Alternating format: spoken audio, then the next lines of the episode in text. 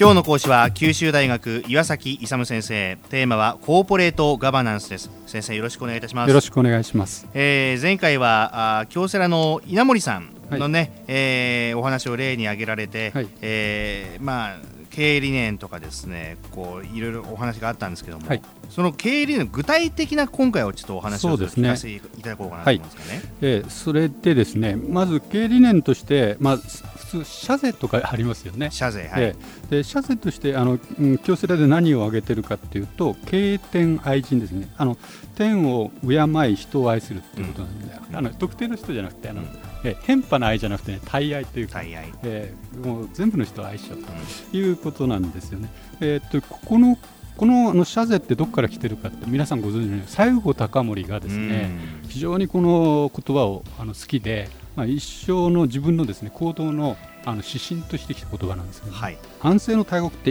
いいいい大老のあれがありましたよね、はいはい、あれの時にあの月商というおあのお坊さんいたんですけどもそのお坊さんがですねあの要するにあのいい大老から睨まれてですね、うん、えー、それをに睨まれたのをあの西郷さんがかくまったわけですね、うん、で西郷さんがかくまってですねあのあの薩摩に連れていくんですけどもそれの時にですね薩摩藩の藩主がちょっと急死しちゃって今まではそのかくまっていたの OK で出てたんですけどそれがダメだということでですね、うん、あのそのえーと、月賞をですねこう藩の外に出せということでせっかく、えー、そこでですね西郷隆盛はその月賞だけをこうあの藩の外に出すと向こうからの追手とかが来てますので殺されちゃうんでということで2人であの入水自殺を図るんですね。はい、それの時にあの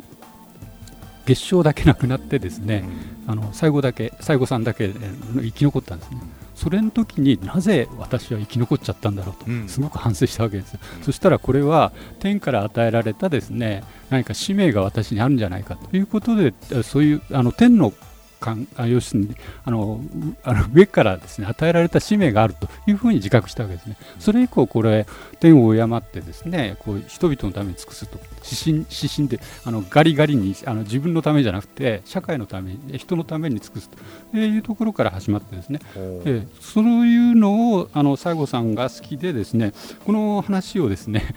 あの稲森さんが本出してるんですね。それでそれを感動してやっぱりこう社税にまあ京セラの社税に持ってきてるわけです。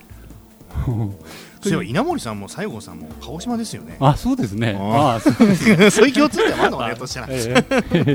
まあそういうのもあるんですけど、はい、要するにですね、こう要するに京セラもそもそもですね、こうやっぱりあの稲森さん自身がですねこう2代目を残すとかそういうことをしないでですね、うん、やっぱり従業員のためにやると従業員が積極的に会社をこうの世界的な企業にしていくというところをやってますので、まあ、そういうところで指針というよりも社会のためにとかですねあるいは自分自身を含めてこう社会のために会社経営を行っていくというところでやっぱりこういうあの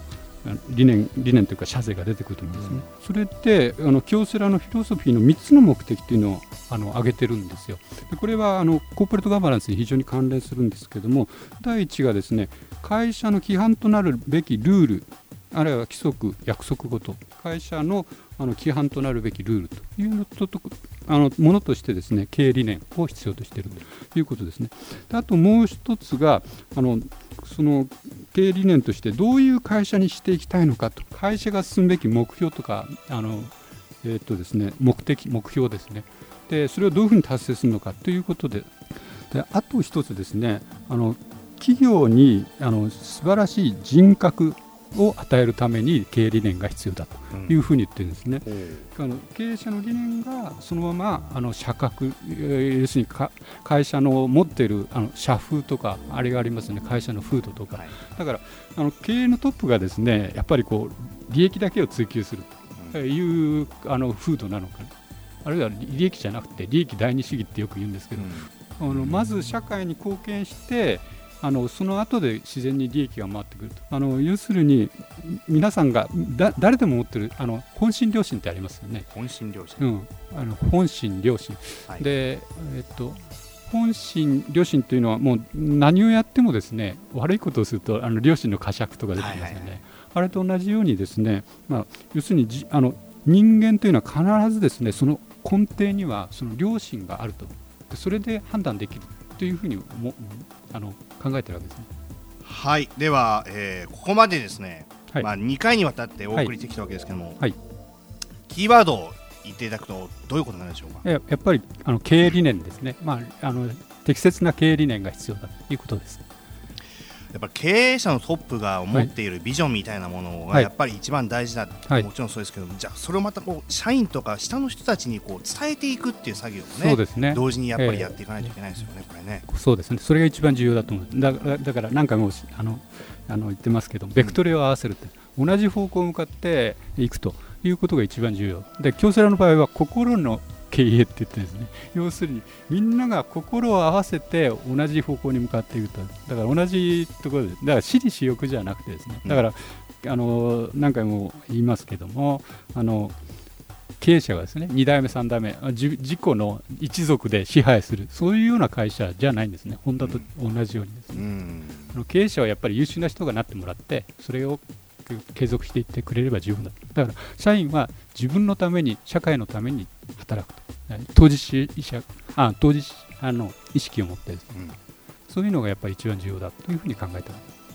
はい。ということで今回は九州大学岩崎勇先生にお話を伺いました。ありがとうございました。ありがとうございました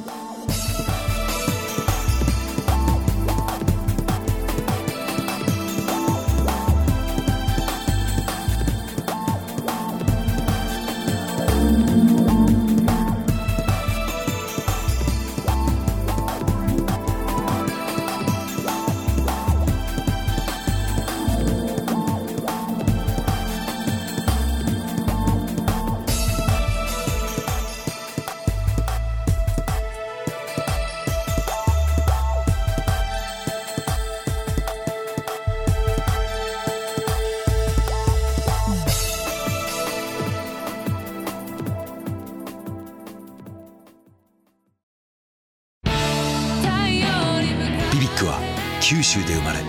九州の人たちに光を届けています。九州のお客様が光り輝くように。それが QTnet の変わらない思いです。キラキラつながる QTnet。